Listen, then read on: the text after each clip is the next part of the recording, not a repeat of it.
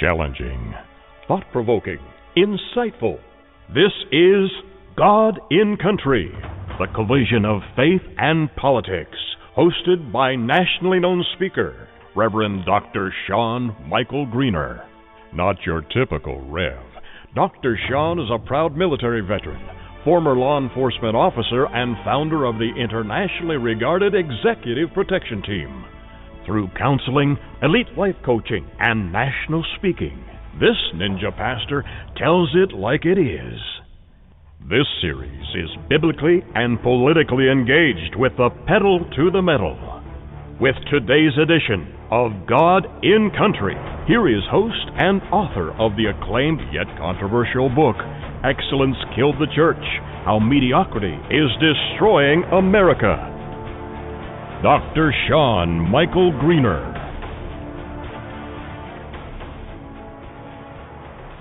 Hey, welcome, welcome, welcome. I sure appreciate you joining us today.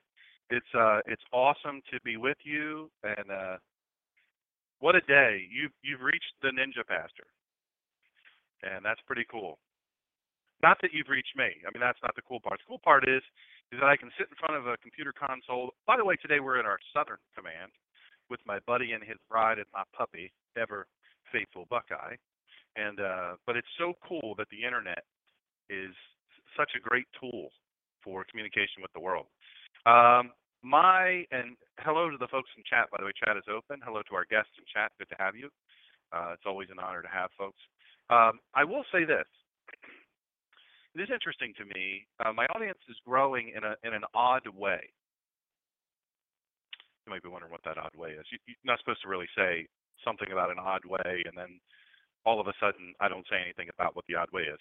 No, it's growing in an odd way because uh, the blocks, the Eastern Bloc, is really, really growing. I don't mean Middle Eastern Bloc. I mean the Eastern Bloc is uh, growing really fast. Russia, uh, Ukraine, it's now uh, we're up a whole percentage point over uh, last week and we were on a steady growth pattern. And we had about, I'm, I'm guessing, right around 3,000 subscribers. Uh, they have the odd email addresses, and so most of them are from overseas. I'm sure some some are fake. I send out test emails to see, and we remove the ones that. But uh, so what, what I'm saying about that is, you go to the Ninja Pastor, the Ninja Pastor, or DrSeanGreener.com. You go there and you click on uh, there's a little panel that pops up for you. Put your name and your email address there, and you'll get all the updates, everything we do. So we do a lot of stuff. We do we do some interesting things. So in fact, last night, uh, last night is uh, really a, a pretty it was a pretty cool night. I mean, I have to tell you, I spoke to the 912 Delaware Patriots and Karen Gritton or Gritton. I'm sorry, Karen. I always mess your name up, and I apologize. Uh, great leader over there. Uh, she runs the whole state, Delaware, 912 Delaware Patriots, and so I was in the uh, the, uh, the capital of the state of Delaware yesterday, Dover, Delaware, and uh, I was uh, so pleased to be the keynote speaker for their meeting last night. And the room was packed. It was standing room only. In fact, you know there was a bunch of people standing. It was just really awesome. Uh, so that was in Dover, Delaware, and I get to speak to the southernmost uh, group. I get to speak to them on Thursday. So it's pretty cool, pretty pretty cool. And uh, so it's a group that you know you have to travel up and down the state to talk to, and they pack out the rooms, and and I love that. I certainly love that. Patriots of all ages, by the way. There were uh, two young ladies there. I was talking about uh, Islam in America, the truth of Islam and Sharia in America. That's what I'm going to be talking about tomorrow night. Oh, by the way, it, you can come if you're not Media Matters. Uh, they threatened me with protesting last night, and they were going to disrupt my meeting and all that stuff, uh, disrupt the meeting and, and my speech. Uh, but they didn't come. I guess they don't like pizza and Italian food because it was at Grotto's. Grotto's is not a sponsor, but the food is pretty good. Uh, but the point is, is, is that they didn't come, and so I don't know if they'll be there on uh, Thursday at seven or not. But if they are, we'll handle it because this is a tough group. This uh, 912 Delaware Patriots. Uh, most of the people in there are packing, and I love that. Absolutely love that. So uh, thank you, Steve from Ohio, for the virtual biscuit for Buckeye. She will appreciate that. And uh, so anyway, my point in all that is, is we're, we're super super busy. We did an hour uh, on Sunday, hour broadcast on Sunday. Thank you for joining us, putting up with our technical difficulties. But boy, wasn't it worth it. You guys go to my YouTube page. If you just go to YouTube and then put in the Ninja Pastor, or go to my website, there's tons of links there. The last blog or whatever. You go there and uh, that'll you know click on that link. That'll take you to my YouTube channel.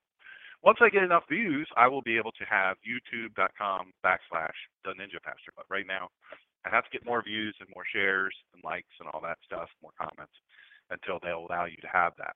I could pay for it, but I do this show for free and basically everything we do for free. Uh, so I can't afford to do it. So anyway, so go to the YouTube channel because on Sunday uh, we went to the Victory Village Veterans Center, uh, veter- uh, homeless Center for Homeless Veterans.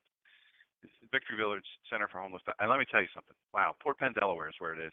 And my good friend Ray Seaman, in his own right, uh, pastor, uh, really works himself nearly to death serving people and asking really nothing in return. Uh, he's going to be doing a go to uh, Troubadour Ministry. If you type in Troubadour Ministry, uh, that'll take you to his website. They're doing a big um, fundraiser this weekend. I'll be there. I'm honored to be there. Uh, thank you, Liz and Charlie, for uh, facilitating that. I really appreciate that. So I'll be there. But this is the amazing thing. Um, my buddy Steve is a teacher. I can't say his name, uh, his full name, and the school because it, it, could potentially, you know, bring trouble to him, and I don't want to do that. Uh, but he, one of his students, is this world-class uh, violinist and fiddle player. Folks, I am telling you, this kid, you're going to remember this name, Andrew Vogts. V O G T S, Andrew Vogts, andrewvogts.com. Uh, go to my website, uh, theninjapastor.com, theninjapastor.com. You go there, go over to blog, and I think it's the last blog. Uh, you go down, you, you, you search him uh, in the search thing, but just go down and you'll you'll see it there. It's little videos we did of him playing. Well, he has an album out. Right? We don't say album anymore, do we? CD. I guess he has a CD out. Uh, it's tremendous. This this kid is literally internationally known, uh, and he will be um, 16. I mean, this kid is 16 years old. Just got his license on Friday. He blew us away. And at one point, he plays his violins 120. He played 600 violins at this festival, this fiddle festival, uh, before he decided on this one. 120 year old. I swear he was trying to set it on fire with that bow in his fingers. Really unreal. So you want to you want to go there. Uh, go to my YouTube or go to the, it's probably easier to go to the ninjapastor.com and then find him in, under the blog section, click on those links, watch the videos, but then, but then, you know, search him. You know, uh, this kid deserves to be world famous. I mean, he really, really is extraordinary. And I got to tell you, and his mom, super nice, super nice lady, served our country for 30 years, I think she said, um, very honorably, and we appreciate that so much. Uh, they're making a lot of sacrifices because he, he's clearly and truly and, uh, and obviously a prodigy. Kid's 16 years old. He wears a size 14 boot. He had an ostrich boot. But no, no, no. He had alligator boots on. I was trying to find every way I could, because I can wear a fort, every way I could to trick this kid into leaving his boots somewhere. You know, maybe playing barefoot at something. And then I would abscond with his boots and, of course, look like I didn't have any idea what, what happened to his boots. Um, I know, I know. It's not good. Pray for me. I'm an imperfect being but they were amazing alligator boots. And so what ends up happening is this kid is is so nice. He's such a nice kid. He's funny. Uh, you know, he's got this really cool head of hair, which I'm losing my hair, so I'm sensitive to people who have big Doyle, I'm talking to you, big fluffy hair. Um, and uh, but he does. He's just amazing. But what makes him super amazing outside of his prodigy playing is wow, holy moly, nice kid, nice kid. Really smart in his other subjects too. So kind of crazy. He's fun to watch. So watch those videos. I mean, it'd, it'd be a lot of fun. Now, before I forget, I want to talk about something really quick. A lot of you have been asking me questions about log the logox, thelogox.com, and you've been wanting to know how do I how do I know about this? How would I know about this now? Obviously, I don't cut I don't cut wood now because no offense, but you know I'm 100% disabled. Uh, so you would say, well, how's that happen? I have some dear friends, also great patriots, um, and uh, husband and wife and son.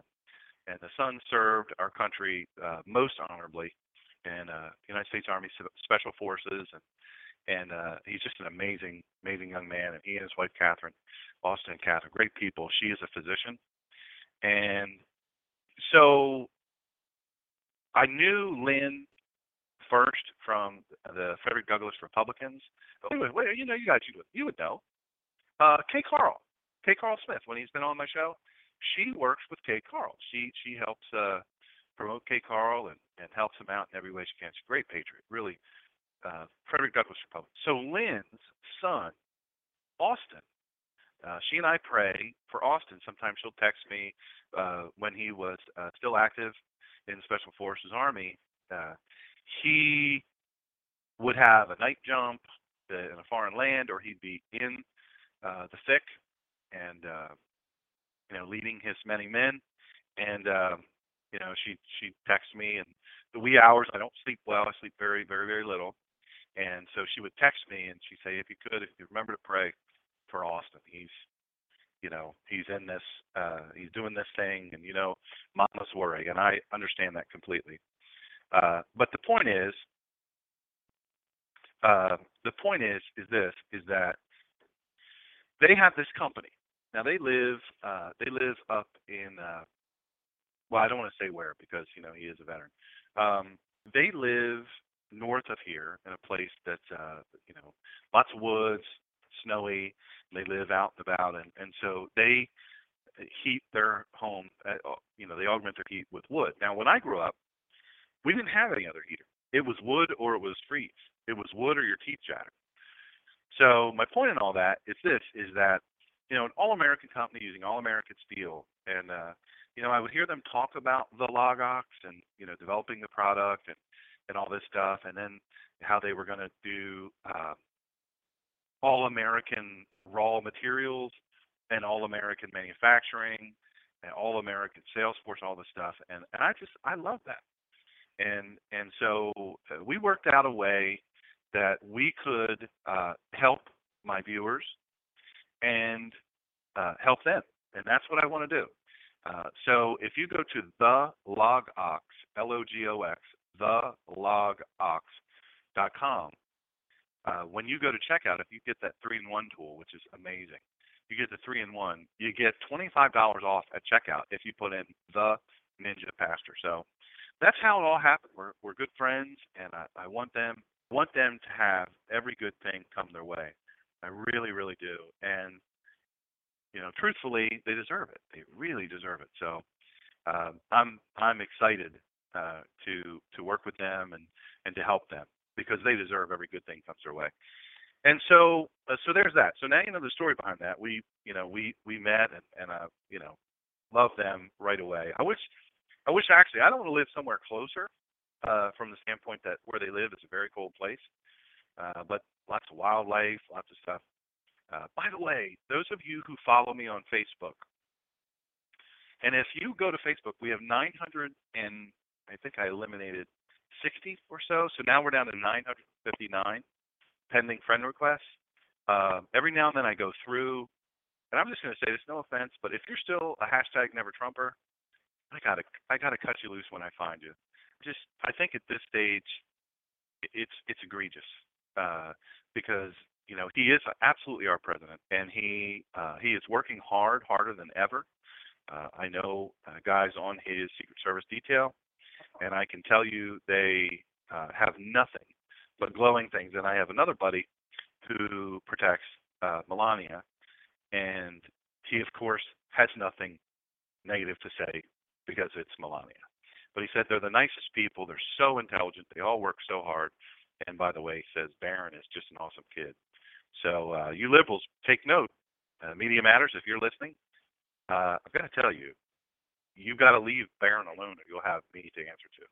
Uh, he's a nice kid. We don't mess with the president's kids. It's, that's just off limits.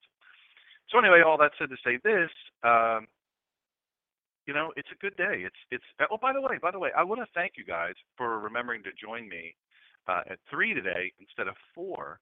And I'll tell you what, I'm considering potentially making it uh, earlier every Wednesday. So I want to see uh, you guys, uh, you guys in chat and and the people that message me and go through the website and go through blogtalkradio.com backslash the Ninja Pastor show page. Let me know. Let me know if, if three o'clock works better for you. If you like it better, uh, you know, it'd be great. So I, I talk about Facebook and Twitter at the Ninja Pastor. Follow me on Twitter at the Ninja Pastor. Um, but on Facebook, you saw that I took a tick off of my inside of my arm already. So I want you guys to be careful. Really pay attention. Um, you know, I'm out in wildlife all the time. My dog and I, uh, and then I'm out with my buddies, uh, my photography buddies, doing photography, and uh, you know, they're mostly old people, and uh, so I say to them, listen, you know, uh, you know, be careful and all this, and they're always saying, you know what, you be careful. You're the you're the stumbly one, and uh, you're the one that's 100% disabled. You know, we may be old, but you're disabled. And so, but one of the things that I have to say is, listen, pay attention to these ticks out there, folks. They're no fooling. These ticks are no fooling. I am telling you, uh, they'll make you so sick. I have neighbors and friends and relatives that didn't know what was they didn't know what was wrong with them for years, for years. And I have to tell you, they got so sick. I I have one friend who has been in the hospital for months at a time on life support from Lyme disease. From Lyme, getting bit by a tick, and uh, and it's just it's awful, folks. It's just awful. So please don't take it lightly. Uh, now I have seizures if I use. A lot of you will send me. You're so kind and so thoughtful. You will send me. Um, they you will send me lovely things. I mean, I get all kinds of things from. If you just drink three caps of apple cider vinegar a day with some honey and some cardamom, other stuff. Ticks won't, you know, come around you. Eat 12 loaves of garlic an hour. Really, no one will come around me. They they say that, and so uh, and that's lovely. I really do appreciate it. And then many of you will say, get you some DEET, some spray on DEET, and spray it on your body. Here's the problem. I have a brain injury. By the way, it's Brain Injury Awareness Month. So if you love somebody with brain injury, uh, my friend Christabel Braden, great musician, and speaker. Hope after head injury, go to that. Uh, you'll see there's a thing you can put on your uh, your avatar uh, for this month. Hope after head injury. And so, anyway, the point is, is one of the things that triggers uh, seizures is DEET. Well, it's not just DEET. It's just like this. You know, the spray. I don't want to give them any money. Uh, the spray on stuff will literally within minutes, not even minutes, I think, within seconds, it'll give me, uh, it'll put me into a seizure and so convulsions and all that stuff. So I can't do that. And I've tried some other stuff, and I'll be honest with you, the other stuff just doesn't get it done. And because I do a lot of photography, I'm out in wilderness, and you know, there's ticks, there's biting flies. Because you know where there's bears and whatnot. I wish there was bears where I was. Let's be honest, and crocodiles and all that stuff. I wish all that stuff was there. You know I do. And giraffes. Oh, and sloth, and monkeys and gorillas. I wish all that stuff was there. But here's the ah, now that I think about it, really I do wish I was. I watched this thing the other night on this lady who uh, has raised a gorilla and the gorilla signs and understands language and signs responses. It's crazy. 300 words. It's more than my vocabulary. Let's be honest. So uh, I was just fascinated. Boy, it's so fascinating. They have, as an adult, they have 20 to 30 times the strength of of a, a grown man. Um, and so or or one or two times the strength of my son Doyle. So, but the point is, is you know when you go into those places, you're going to be exposed to ticks and biting flies and all that stuff. And so there has to be some way. Oh, I have this special hat now. I can, it can, it can. Uh, uh, what it does, it has a, a net uh, over the face and the neck, uh, and it's it's amazing. It's just absolutely amazing brain injury, I forget that I have it. I even have it with all my equipment in my truck, and I will go out to the field and forget I have the hat. That's the problem with brain injury. So, anyway, so I just a public service announcement from the Ninja Pastor to you is look, if you're out and about, listen, even in your backyard, even if you don't live in the country, you've got to understand, man. Uh, these ticks will be, well, I treat my dog, and my dog goes out, and it's fine. Well, here's what happens with that treatment. And I do it too. I give I give my dog, uh, my daughter Lily, is in uh, veterinary school, and she's like, Daddy, you got to make sure you give dog this. And I always did before she went there, but she's giving me the really good stuff now. And so, but one of the things is, you can't take a break from it because you never know. You never know when they're out there. Look how early I got this. I don't know how long this thing's been on the inside of my arm, but my arm was hurting and I couldn't figure out why. And so I'm looking, looking, looking, and I find this thing. I think it's like a mole or a skin tag or something. And uh, I tried to pull it off because that's what I do until I realized, oh crap, this is a this is a tick, and it's burrowed in me. I don't know if I got the head out or not. Who knows? I think I think we did, but I don't know for sure. Uh, but the point of all this diatribe is pay attention because if it's on your dog, even though you treat your dog, once the tick tries to bite the dog and realizes, ew, it has in it, especially if your dog sleeps with you or sits with you, of course mine does, uh, and then that tick jumps off the dog and gets onto you. Well, you don't have that same stuff in you, and on and on and on it goes. And listen, you can get so sick. Don't mess around with it. Tick-borne illness is a bad deal. So anyway, from me to you, and I and I was thinking about it, and I thought, you know what? Let me spend a few minutes talking to some folks, and and you know, not that I have to remind you, you're smart people. I have such a smart audience. Um, Steve from Ohio says, uh, "Sounds smart enough to vote Republican." Awesome and amen. So uh, thank you. Also, we have some guests I haven't seen before. Caldwell Madison Review and some other guests. It's awesome to have you. I know with the the earlier time, um, you know, we may some folks may have to listen on replay, which is totally fine with me. Let's see if this is our guest. You, you guys remember Mark Sutherland? Uh, after Mark was on the show, I tell you, folks were just going on and on and on. Uh, by the way, Mark's um, oldest son is training to be a vet as well. How cool is that? You know, that's awesome. And so, but Mark, you guys remember Mark? He is a really, really smart guy. He's a man of great, great faith, and uh, we're just we're so honored to have him. And and so it, it's one of those things.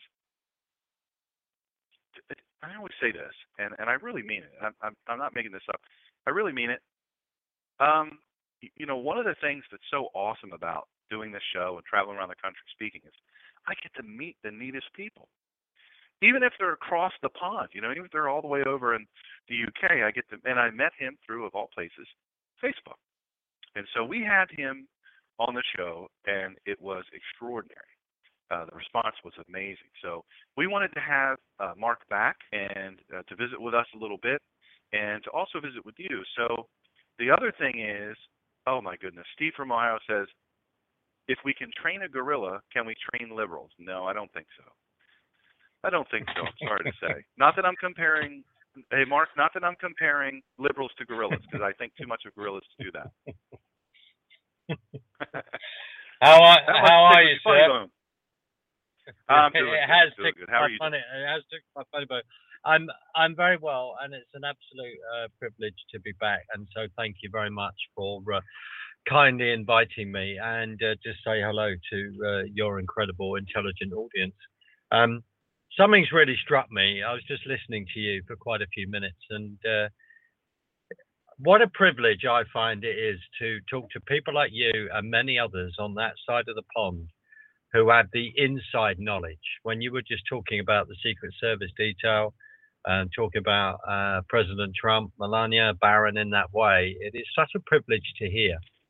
What deeply upsets me. and, and I want to, if I can, talk about this a little bit in a, in a little while. Is is how is just how the press is behaving, and what an absolute battle uh, we have on our hands on both sides of the pond, sir. Um, it's uh, it's tough. It's a real tough fight at the moment. Um, Yeah, it is. I was in the I was in the um, I had the privilege to be in the House of Commons, our Parliament, last night. Wow. Uh, please don't think I'm an MP because I'm not. but I attended um, I attended a prayer meeting last night, and if there's any other message um, I would love to be able to convey, it's this. I was in a prayer meeting last night. It's in a small chapel at the bottom uh, in the in the basement. Um, you walk through the hall where uh, the Queen Mother, I believe, laid in state, etc. Um, and our history, I know, is very important to a lot of you on the other side of the pond, and and and very respected, and I'm very grateful for that. Um, so you walk through to the end of the hall, and then you go down these steps into a chapel, into St Mary's Chapel, um, which is a rather interesting the way it's uh, the way it's the whole decor and everything. So the the prayer meeting was started was um, run by a group called the Conservative Christian Association. So it is the Conservative Party, Christians who are involved in the Conservative Party. So last night was a prayer meeting to pray for our nation and to pray for Brexit. And the timing couldn't have been more timely. And I. I was in London. I I was invited to go along by a dear friend of mine, and I was there. And um, one thing I'd I'd like to say is that by being in that building, I took the time to pray with two other people out loud to uh, pray about um, the Balfour Agreement, to pray about the hundred year anniversary, and the fact that our nation would do right by Israel. Now, even saying that in various quarters of our country, it doesn't go down very well within the sort of liberal left wing politics, and it doesn't go down very well in people that that uh, believe in a thor- in a theology called replacement theology, where they say that the church is taken over from Israel and that you know the two run hand by hand, side by side. So I just wanted to say that, not because I'm being big, not because I'm being clever, but I one message I want to say to you, my dear friend, and, and your wonderful audience is man oh man, do we need to get on our knees in prayer at the moment. And I know that Yeah. many people are on your side of the pond. I know that. And there are people on this side of the pond that are doing that. And maybe I'm not in touch with some of those as much. And um, I I'm going to work on that because I could frankly do with the encouragement. If we if we look at um, if we look at the UK, a dear friend of mine described this the other day, that you've got England, you've got Ireland, you've got Wales, you've got Scotland, and then you've got London. And then London is is rather a bit like uh, I'd say a bit like California. Um, dare I mention that state on your radio show? Because there's some wonderful people there, but it's just some of the politics that are going on and some of the other antics over there, and you know what I'm talking about. And um, Mhm. but in California, you know, if they actually left, if they were able to sit at the G8 themselves, they could sit at the G8 and be only a few years ago. I'm not sure now at the rate things are going, but they would be maybe seventh or eighth biggest economy in the world themselves. So London is like that. Is this huge driver of the rest of um, the rest of the UK. But what is also happened, I may have said this last time, so if I'm repeating myself, I do apologize. But it's to look at how the spiritual power bases and the power bases of the media have suddenly become very, very controlled. And I don't have to tell you that to you guys over there because you know exactly what's going on in regard to how your media has uh, has been lying and there is collusion. And I've come to that conclusion of collusion across the pond. So in London, in many ways, you used to have it going out to the regions. I mean, you do have BBC in the regions, you do have ITV in the regions to a point, but it's become so centralized back into London. And many, many people that work in the media game then live in a certain part of London. It means that they're going to go to the same parties. It means that they then live in an elite, in some sort of media elitist bubble. And I can only guess, not that I've been there yet, but that must be exactly the same within the Washington Beltway. And we have our own equivalent of a motorway, a beltway, which is the M25. And it suddenly really struck me the, the bubble that we are in here and how much prayer we need and prayer from outside London to burst that bubble. Because the fight that's going on um, in the House of Lords, and you may have seen that, there is this huge fight. There's this huge fight amongst the elites who just do not want to leave uh, the EU. They do not want to respect the democratic mandate of 17,410,742 people, with a majority of a million.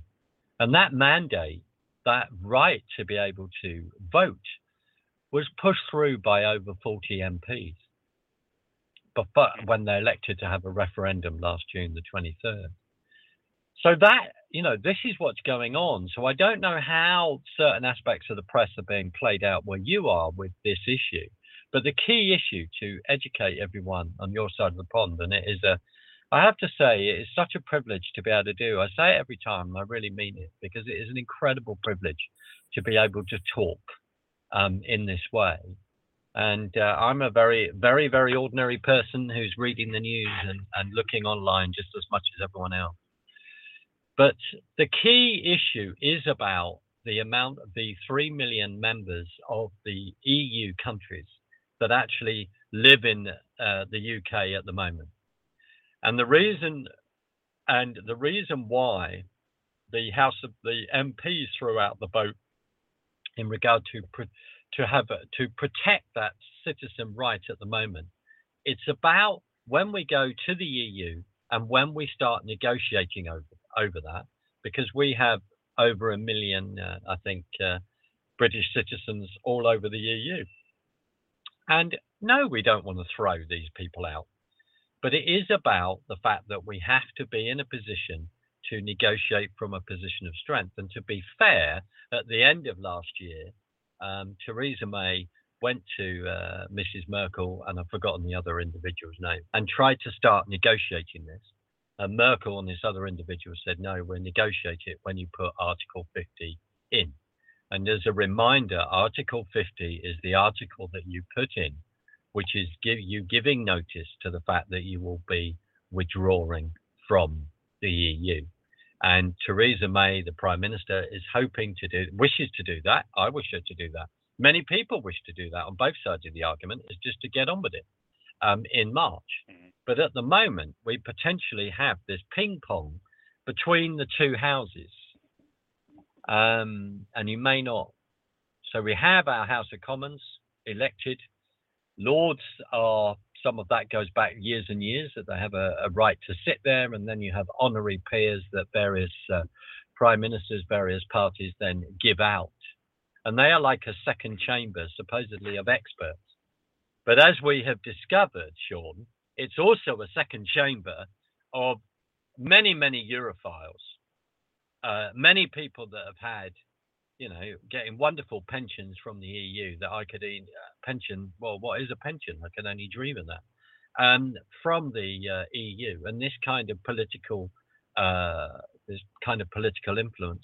So on the one hand, this fight has been excellent because it has really shown uh, people for what they are, and President Trump, and I deliberately call him that because he is. He is your president. The fact that the press don't want to call him that, the fact that the press are having huge problems calling him that. He is he needs to, he's been starting to drain your swamp and he needs to do it so fast and we need to pray for that. And we have our own um, our own swamp to drain, I believe as well. Over to I you, agree. sir. Any well, let, let me uh, let me just point out something that I think you probably are aware of. Uh, the today it's Women's Day. It's International Women's Day. Yeah. March 8th. Yeah. They say, you know, stay home from work. Uh, you know, show them how much you're needed. Wear red. And as my buddy Jerry from Pennsylvania, great state of Penn, great Commonwealth of Pennsylvania, uh, reminds us that uh, this was patterned after a worker movement in Russia uh, March 8, 1917, which kicked off the communist revolution. Isn't that interesting? Yeah. Uh, now, yes. my buddy Steve from Ohio is a registered nurse, a very important job, clearly and obviously. And he says he's working in a hospital full of Women's Day. They are intelligent, degreed professionals who showed up to work today. Mm. But what it's what's interesting to me, and, and Jerry brings up, is the Communist uh, USA manifesto is almost identical to the Democratic platform. I say all that to say this: yeah. It is yeah. it is interesting to me that in the UK, uh, and and I would like for you to take a few minutes, as, or as long as you need, to explain the EU and what Brexit, what brought it about, what it really is, because I think a lot of people think it's something it's not, uh, and and they don't really realize what it is. So we would benefit because you live, you know, you live and experience life there. Very intelligent uh, man of great faith, and so you are very politically astute. Um, would you mind sharing with us and, and our audience what exactly is the EU? How did it come about? And why is it a problem such that Brexit, which by the way, America, I don't know if you realize, you know, uh, European nations were, I, I find this amazing, but we, uh, 2.86% of our audience now is from Russia. And. So people from around the world uh, really, they know a lot more about what's really happening in uh, the mm. UK than, than we do. Mm. What's interesting to me mm. is most people in the United States they don't know. They have no idea. Mm. It, it, was one of the mm. most major things to happen in global politics, uh, mm. in in governance in the world. So would you mind explaining yeah. to us what what what brought it about? What is it? Well, absolutely, and that, Mark, uh, Mark, I'll tell you what else too. Here's the interesting thing: the same crowd here in the United States who goes on and on and on about how Trump, uh, President Trump cheated and how uh, Russia helped him get in by hacking and all, all these other nonsense. yeah. Mm. Mm. Well, they yeah. don't, uh, Mark. They don't. They don't believe that same crowd believes that somehow Brexit wasn't real, that it was some trick, that it was some, uh, you know, it, it, it, some some uh, uh, apparition I guess, if you will. Well, and so yeah, they, yeah. this is what they believe. Well, it's it, well. First of all, I'd like to thank you. I will explain this. First of all, I'd like to say this. Let's put it in another context. And and a Facebook friend of mine uh, was there, and he filmed it live at Berkeley in California on Saturday because you uh, you were having Trump rallies uh, um, up and down uh, various parts of your country in support of your president. That's right. So could you please could you please explain to me why the communist flag was being held by someone at Berkeley? Right. That was filmed. That was on my friend's Facebook live. So that's the first thing. I mean, I'm, but you I'm know, going. kids today, I'm, Mark. Kids, yep. Mark, in in the United States of America, I'm telling you, it's stunning to say, young children, high school age children, uh, mm. college students, they're all being taught, and I talked about this in my book, Excellence Killed the Church, How yeah. Mediocrity is yeah. Destroying America. I talked about it, how the teachers are not there to teach, even in community colleges, uh, mm. you know, mm. all the way up mm. through doctoral degrees. They are not mm. there to teach truth and facts any longer or how to think critically. They are there to indoctrinate and propagandize. Abs- ab- absolutely, absolutely. Into believing. Absolutely. Mark, absolutely. they don't believe there's anything wrong with the communist flag. They don't believe anything well, wrong with I'm, being a socialist. Well, you well you better ask you better ask the uh, the you know the point two nine five percent from Russians who are actually listening to your show. I mean the point the point yeah. is I mean today I'm not going to tell you where, but I heard a young person under 25, you know, give such a uh, absolutely slam Breitbart, you know, as a bunch of right wing whatever, and I and I just I just had to I'd already expressed my opinion to some extent on a few other issues. I really had to shut my gob, my mouth at that point. Sorry, I really had to shut it. I'm just going. This is utter indoctrination, right? This is total indoctrination. Yeah. So going, so going, uh, going back. Um, I mean, to be honest, if they if they don't want to be uh, part of the land of the free, then why don't they leave? They obviously don't have a full understanding of your constitution at all. And I will say this: to you and your listeners, I'm trying to catch up on that. I need to read the Madison papers, etc. I need to read this stuff, and dear friends are going to uh, and try and get this out to me because we either, you know, they either believe um, on why the Constitution came about, why the Pilgrim Fathers fled the the uh, fled Europe, and why they came uh, came over to America, etc. Um, and it's understanding that in regard to alienable rights under God, freedom, uh, and property rights, etc. So you know, it's right. and and the fact that it is it is uh, true representation. And as someone said to me, you know, you left the EU because it sounds as though you were having taxation without representation. And uh, and I immediately said yes, 7076 in, in in reverse. And the gentleman was absolutely right. So going back to your question and explaining it, and uh, let's try and get certain things as right as I can. So um, the the EU as an idea was the idea of two men, one called uh, Arthur Salter, one called Jean Monnet. And they were both members, and this is the key thing, they were both members of the League of Nations. And the League of Nations then led, excuse me, then led into the United Nations. And I and I uh, embarrassed to say that uh, Arthur Salter, I think, was a British civil servant. Jean Monnet was a Frenchman, and uh, in the past maybe a bit of a wheeler dealer, and uh, I think had actually been out to Canada, um, French Canada as well. So that's when the whole idea came about about uniting Europe.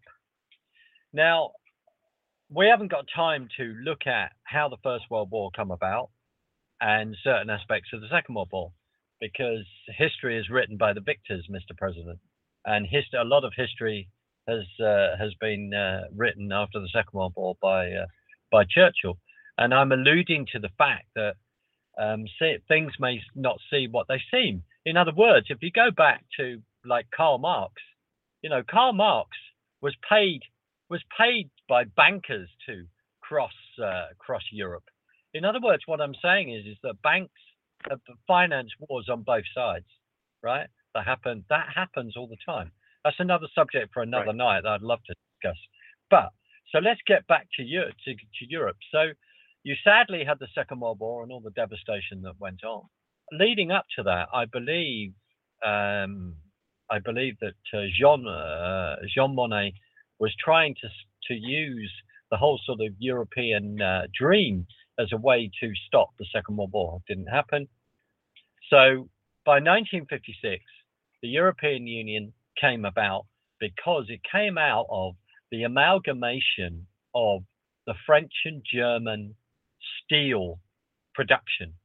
So it amalgamated that. That meant that they couldn't then make their own shells to then, you know, uh, fire at each other. But that was the whole thing. So by 1956, right. that had really come about. And there may be one or two, you know, it may be within two years, but that's basically when it was founded. But the whole thing is this, and this is the secret behind it. And when the two people that I know wrote a book called The History of Europe and the Great Deception, um, and I read quite a bit of that, and steam came out of my ears again, confirming what I thought. Hence, by written by Richard North and Christopher Booker, and they, I then filmed Richard North doing a presentation called Flexcit, which to this day, I mean, it's only had 22, 23. It just shows you the power of the press, what's going on. It's only had nearly 23,000 uh, views, all the little films, right? Now, there are 17 million people, over 17 million people that voted to leave. There are MPs dying to find out information. And it just amused me in some ways that why those hits aren't even more because all the information's there and basically, certain individuals do not want to engage in the information because they don't want the truth, because they don't want to leave, because they've actually forgotten how to rule their country. But that's another thing. So going back to the EU, you then you then um, the whole basis of it is to create a super national government that is run by commissioners that you can't vote in or out. And then what would happen is, is that treaty by treaty, they would take the democracy, excuse me, of each individual country away. Now, for us in the UK, now by 1948, we had really lost, began to lo- lose our empire big time. Now, this is my own personal opinion. As Genesis 12 says, you know, we are to pray for the peace of Jerusalem right? We are to pray for that because we will be blessed as a nation. And I will urge everyone over there, please pray that President Donald Trump moves that embassy from Tel Aviv to Jerusalem in Israel as fast as possible. And I firmly I believe. And and, and while we're on the topic, while we're on the topic, not to interrupt, but uh, happy Purim to uh, our friends, our our Jewish friends, uh, all around the world, and especially in. Israel. It's it's uh, the mm. feast of Purim mm-hmm. is coming up, Purim, and uh, there's a lot of celebration, and costume wearing, uh, treats eating, and then they read the book of Esther with great reverence and joy. Right. So happy Purim. I know I have a, a very, very large uh, Israeli uh, and Hebrew audience. So to you, we, we wish you uh, a great, great Purim. So go on. I'm sorry to interrupt, Well, but I wanted to make sure. No, I- no, no, not at all. Bless, bless you brother. Bless you brother. And but I, you know, to pray that he that he moves that embassy really fast because I believe that as a nation you will be greatly blessed. And I, my prayer is, and what we need to do in the UK is to follow very, very swiftly. Uh, the problem is, is that we've we've swallowed uh, a lot of sort of left-wing diatribe in regard to how that's viewed. So why do I Right. say that? Because in 19, you know, we we we ratted on a deal with Israel in regard to uh, the Jews in regard to the Balfour Agreement. So 19, and I believe, and sadly, some of our conduct to the Jews during the Second World War was just disgusting. And I believe that by 1948 we were judged as a nation, and that's why our empire disappeared. And one of the things that the main reason why we had that empire at times, I believe this, at times it, you know, wasn't wasn't perfect, but it, it took the gospel all the way around the world. So here we are at this time. We then, we'd fought the Second World War, we became nearly bankrupt as a country. Fortunately, you came into the war um, as a uh, America came in, and uh, we managed. We we won. Now, the issue is is that we were bankrupt after that. We still had rationing going on. I think to 1954, 1956. We um in 1958, Ted Heath, who eventually uh, took us in to uh, the EU in 1973, I think then he was uh, like a junior uh, minister or working with Harold Macmillan. Uh, they'd be, Harold Macmillan wanted to take us into Europe. In 1961, we applied, we were turned down. Hugh Gaitskell, a very well-known Labour MP, said if we uh, get go into the EU, then uh, it ends a thousand years of history. By 1968, we applied again, and Charles uh, uh, Charles de Gaulle, I think, turned around and said, you know, why do you want to join Europe? You trade, you have trading uh, wins, and you trade all the way around the world. By 1973, we had we had gone in. We had then voted. Uh, basically, we'd gone in. We didn't vote to go in. That's the key thing. There was a small paragraph in the Tory Party um, manifesto, and Ted Heath said, "I would take us into the EU." I think he won that election in 1972. By 1973, we were in. And if you go on YouTube, I should either put it on your site, on Facebook page. If you go on Facebook and you see the piles of paper that came in, you would be absolutely shocked.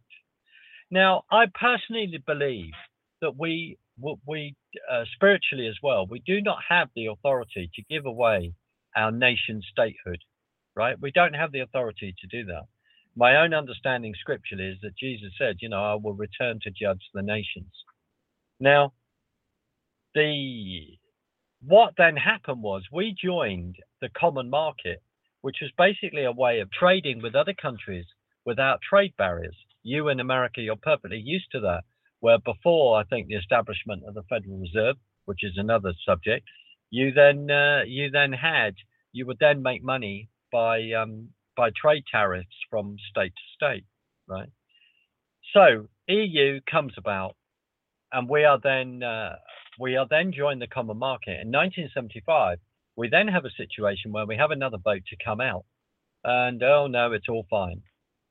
And the whole thing secretly is that over time, treaty by treaty, secretly, you would take the sovereignty of your of a nation as well. By 1992, um, and Richard North, Christopher Booker talk about this, the amount of paper and and uh, edicts coming down the line was massive. And what it is is that I believe, I mean, uh, you know, I mean, as much to some people it isn't, but I do believe spiritually it has brought about massive sort of control, and um, it is not. And you are a republic. You are not, in that sense, a democracy. You are a representative republic. It's something that we over here people don't understand. You have the electoral, the electoral college for a reason. And whatever people think, Mhm. you know, President Donald Trump won, and as far as I'm concerned, I think he won the popular vote. Maybe ask uh, how many people voted that personally weren't registered to be inside your nation. So that's another, you know, maybe that's another issue that you can raise with President Obama in the past and in the future. But that's the key. That's the key thing. So we jo- we joined. Now, when you say why did Brexit come about, the reason being, and I've been in the same room as some. I've had the privilege because I filmed them. I've had the privilege to be in the same room as some of these people, right? Over time, people began to realize that it isn't uh, democratic. And Margaret Thatcher, um, uh, you know, as as I think uh, I think um, you know, very very good friends with uh, President Reagan. Um, he she um, by 19 in 1973 was a real sort of she was a minister I think in the Heath government, minister of education. She was a real proponent of the uh, European Union. By 1988, she made a very very famous speech. Said no no no, Mr. Delors, de Jacques Delors, French uh, I think uh, I don't know whether he was the prime minister, I can't remember at that time, maybe leader of France. And she said, no, no, no, Mr. Delors. And um, that is when she began to realize about what the European Union is, which is basically a, un, a, a body run by a group of commissioners that is are unelectable. Even though we have, you know, MEPs, member of the European Parliament, to me, that's just that's just a joke. So she then gets kicked out in 1919 and i find it really fascinating i mean she she got kicked out because of what she brought in what was something called the poll tax but actually you could either argue now with some of the machinations that were going on that actually people inside europe thought we've got to get rid of this woman there's a very very interesting the way it was staged with she was in france when she was um, here she had to go uh, to stand for the leadership of the party again. And in the first round, um, I think she got through, um, but there was sort of like a miscommunication between uh, her supposed sort of number one person who was representing her um, and uh, and France. And you can may even there could even be an accusation that he actually indirectly may have stabbed her in the back. And people might, may say, well, what do you mean? Well, all these years later, Sean, we are seeing in the Houses of Parliament people like Kenneth Baker, who served in her uh, cabinet, people like Ma- Michael Heseltine, who had major run ins with her. They're all, you know, it's about, oh, yes, it's the Tory party, but they're massive Europhiles. They're more interested in Europe than actually, to me, re- actually um, standing by what democracy says, including that that other individual, um, uh, Tony Tony Blair. Um, so where we now, are Let me at- ask you for a second. What do you What do you think of Tony Blair? What's your impression of him? um, I, I used to think pretty highly of him, but I have to be honest. Some of the things he said, uh, I don't know. I don't know what this guy's all about. Right. Okay. Well, I'll put I'll put my cards on the table. I was one of those idiots in 1997 that fell for him, that voted for him. Right. I was one of those idiots that did that. Now, maybe partly because the then present Tory government under John Major, um, there was just one scandal after another, one scandal after another, including him having a having an affair with many years with another uh, Tory MP called Edwina Currie. Um, I mean, it was one scandal and another, and in he came. Now, I have said it. I have said it publicly as well. Um, that I've. I mean, it's funny. I'm actually reading. I'm trying to read a book uh, called Vice by uh, uh, Dubose and Bernstein about the um, the hijacking of Bush Jr.'s uh, presidency by um, by uh, Dick Cheney, right? So it's a book that I'm trying to read at the moment. And you say, well, why have you brought that up? Well, in '97, Blair comes in. You know, it's all you know. We they they wanted him because you had Clinton. That's how it came about. In 1993, I think there was a very very famous interview between Bill Clinton and uh, you know HRC going, um, you know, I'm standing by my man and all this kind of thing. And when you're just about to win the nom the win the, the nomination, and then the rest is history. And of course, with what they got up to in Arkansas, and then with Monica Lewinsky you know, Janika Broaddrick, Catherine Willey, etc., and all that other disgusting stuff. The rest is history. But it, but it, but we voted for a Clintonite, like young figure who seemed trendy. That was it.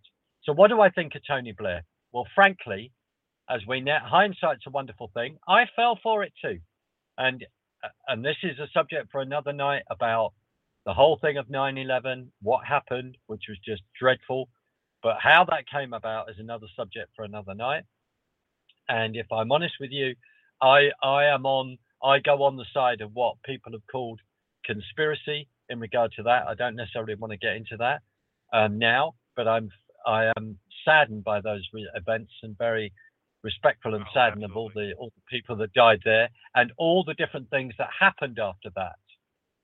And but I don't believe that Bush Jr. really wanted to go to war. And of course, if you read that book, if we look at the project of the New American Century with um, Wolfowitz and all the rest, they were looking, they were lo- already looking at the maps of Iraq and working out where all the oil was, right? So that's another that's another thing.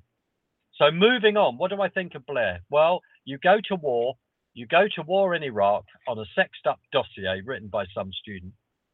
You um, you have this vote. We then have Colin Powell, of course, bless him, at the United Nations, shaking, uh, you know, a sort of uh, a plastic tube full of anthrax or whatever. We then have to go back to the fact that in 1975, I think Donald Rumsfeld, etc., they're selling, you know, weapons and gas and all the rest to Saddam Hussein.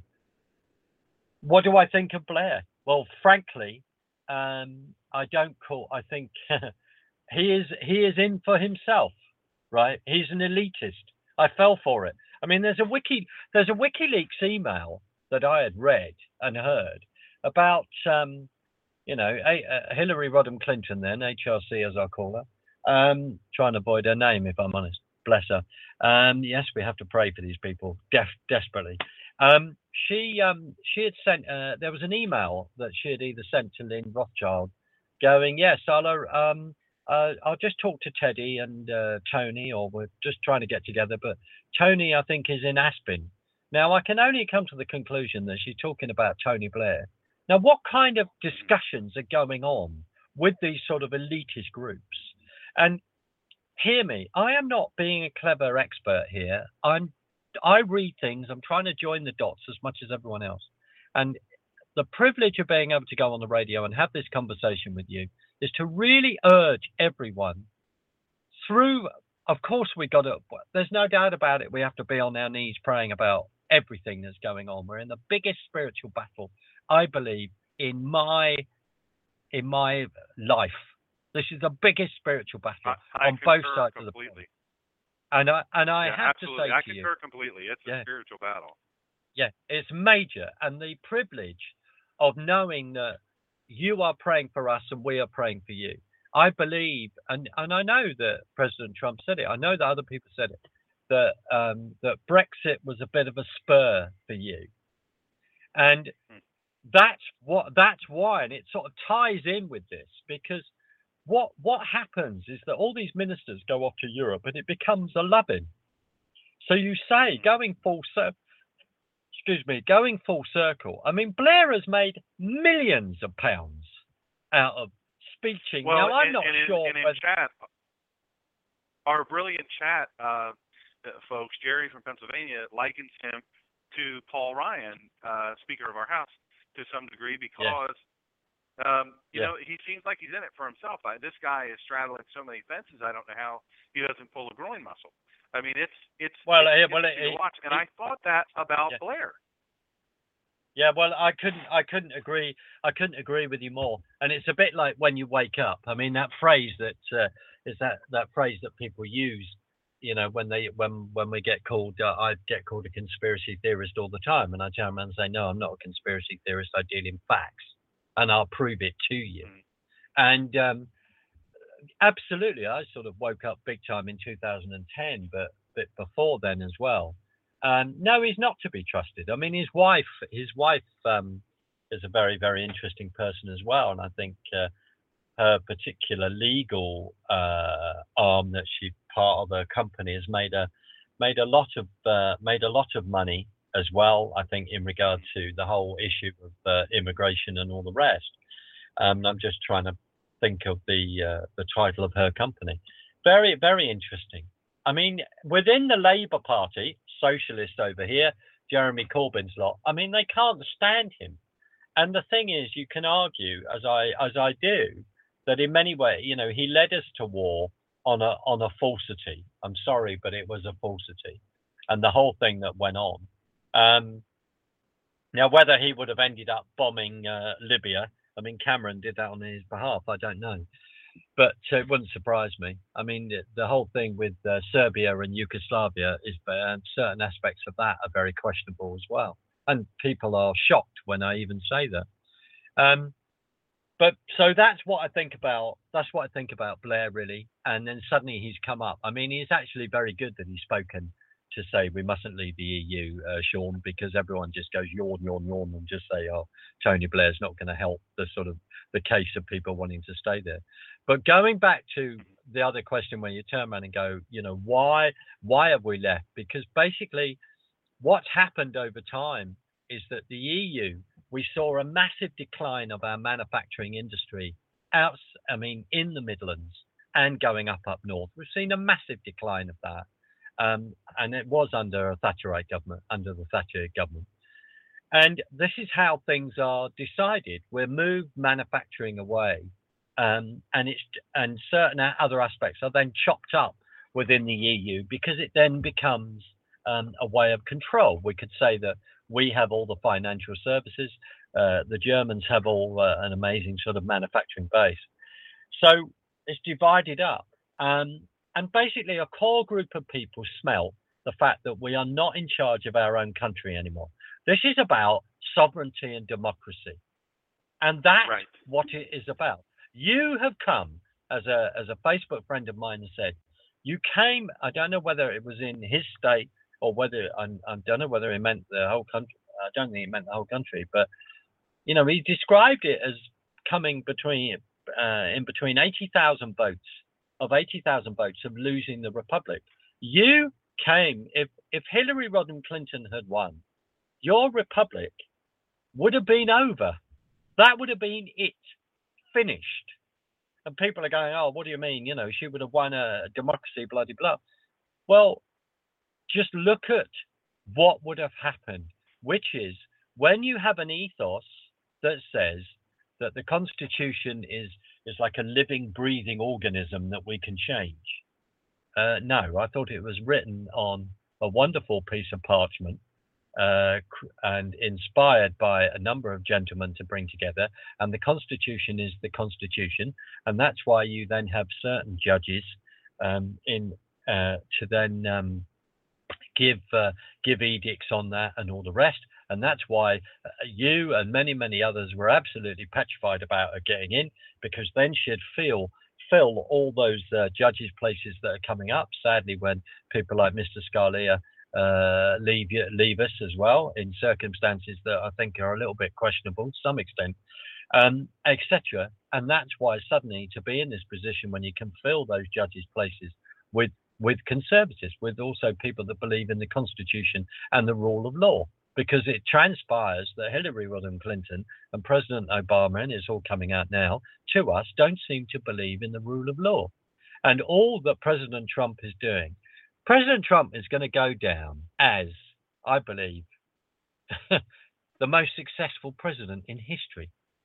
Because what he wants to do is to re reinstate the Constitution he is doing everything he promised. He's the most unusual politician because every promise hmm. that he has made, he's trying to put that into practice. He's trying to bring that about. So Nigel Evans, who's an MP on this side of the pond, who uh, a few weeks ago said, you know, I'm I'm no fan of uh, President Trump. I mean, it's been hilarious seeing, and also disgusting, and frankly very embarrassing seeing some of the reaction in the House of Commons. It's been like a bunch of kids um, having a hissy fit, mm. or I'd say there's been a been a load of people, but have it's a mass exorcism personally. So mm-hmm. there's all all of all of this going on. And Nigel Evans turned around and said he said he's going to be a really really unusual president because basically what he is actually doing is that he is going to be, he is actually going to actually do what he said he would do. And that is what's going on. So when you come back Yeah. to Brexit, it's about sovereignty and democracy. The reason why, and that's why there's an affinity across this pond. That's why when when when he was Donald Trump, he'd turn around and say, turn the cameras round, turn the cameras round. Look at 15, 20, mm. 25, 30,000 people in these stadiums. I know that because I was in touch with the friends of mine in those stadiums, right? Who now I've had the privilege to call friends of mine in that contact.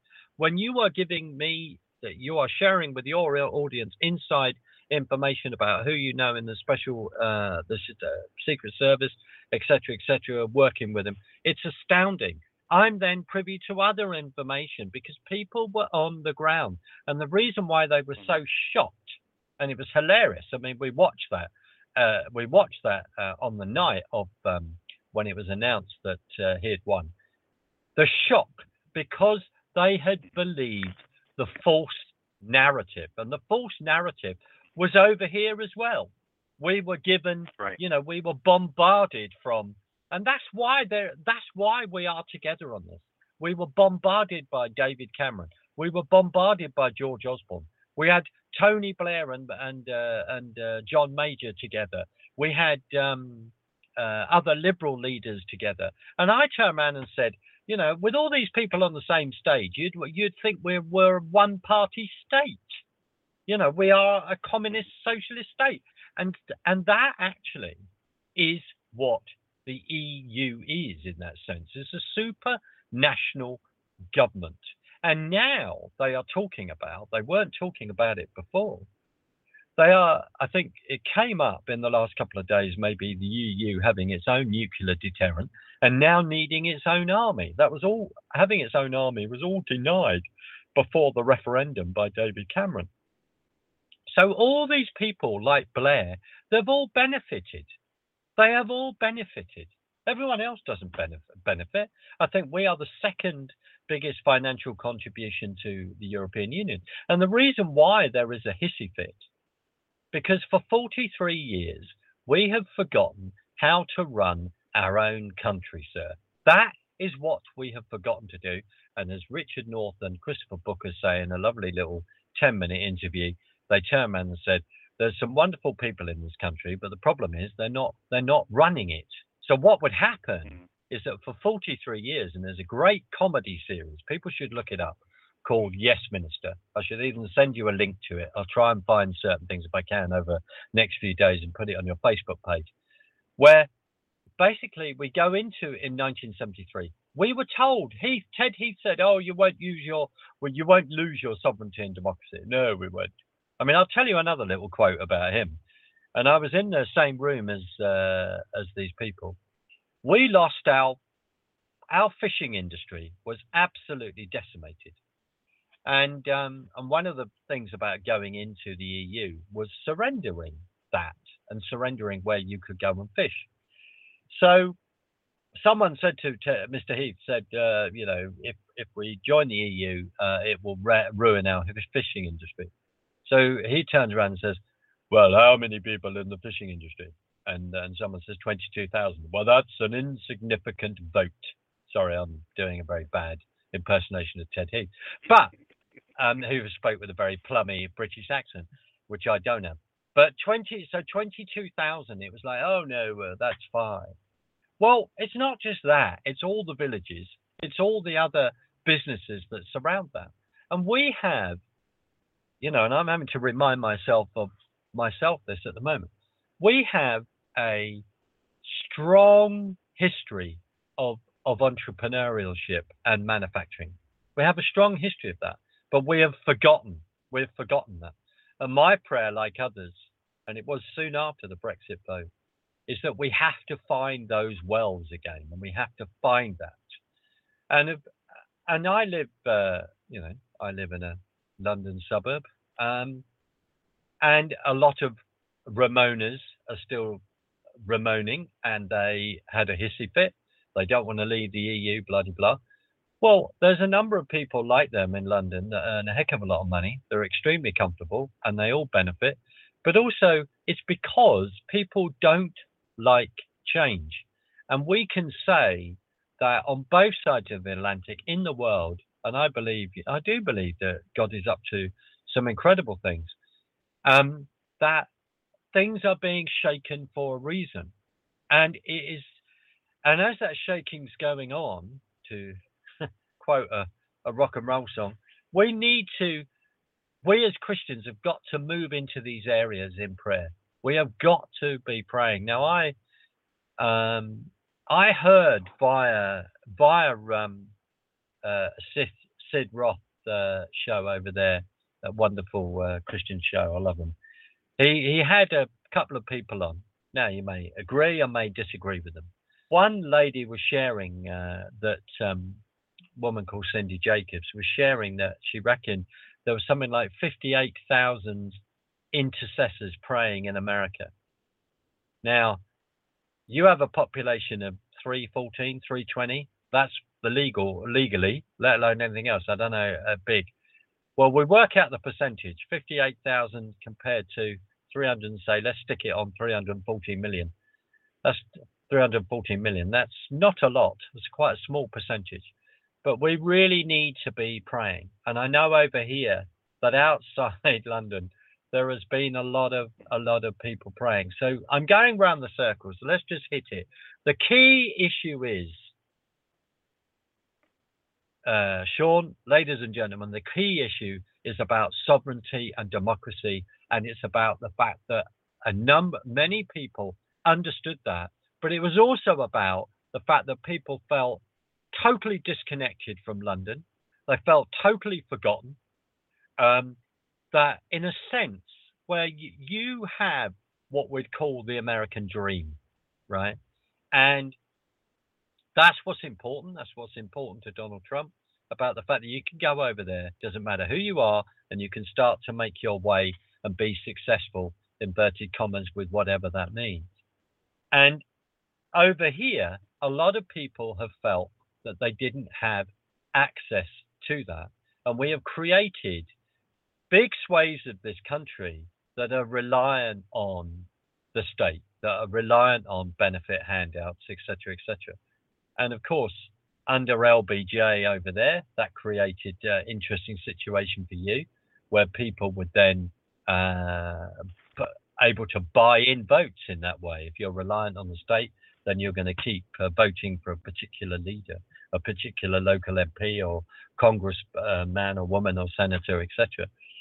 Um, so that, in a nutshell, is is is what it's about. And if that has, if our little country that has a huge historical affinity with you for a variety of different reasons, and it isn't just 1776, it goes far beyond that as well. But if we have helped to spur you on, which I believe we have, we really need you to help us to spur us on at the moment as well. And we need to uh, unite in prayer. I mean, I was, um, as a friend of uh, another wonderful Facebook friend of mine, uh, Karen, if you're listening, I just just give you a shout out. Um, an amazing prayer prayer warrior who just I just said, you know, we need to we need to start linking electronically. We need a massive corporate prayer meeting. You know, we really do. I can get quite emotional even thinking about it because we desperately we desperately need you and we desperately you know you need us and i want to say this there hmm. people have been people have been praying for your nation people are praying for your nation now i am within certain um, within certain groups within certain church groups that's why i avoid certain groups i have my own tribe as we'd call them um, I don't attend certain places or I stay away from certain people because my views are then not accepted. As in, you know, can't cope with the fact that we voted for the EU. And when I was asked many months ago, well, you know, about the presidential election, and when uh, a few months after President Trump had announced he was running, and I just said, uh, I said he needs to win. Now it's not about me being clever. It's not about being me, be, me being prophetic because I'm not a prophet. I'm not saying that. I just passionately believe that he needed to win, and the reason being is because he couldn't be bought. He couldn't be bought, and of course he is not perfect. It's not about him personally, but it's about the movement that he represents. And as I said last time when I had the privilege to be on your show, he represents, you know, the 61, 62 million people plus that voted for him in in what people insultingly call the flyover states. So, uh, you know, you fly from New York, Washington to California to Los Angeles, and everyone thinks that, that both of those places are the center of the universe in America. They are not, of course. You've got all those amazing middle states. You, your friend, did that fantastic video. You know when um, taking uh, really taking the rise and having a go at all those uh, Hollywood stars. Um, mm-hmm. I don't think I'm yeah, going to be popular in Hollywood. In that, uh, that, that was you were in there. It was brilliant. I don't think I'm going to be uh, very popular in Hollywood, so somehow I need to work out a way to fund some of my films.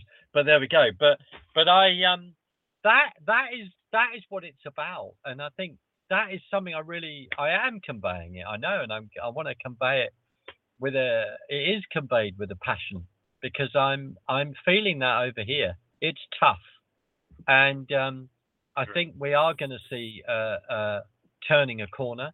I mean, I wish our prime minister would just get it on Israel and stop giving sort of double speak. Personally, I mean, right. you you would just not believe. You would not believe, right?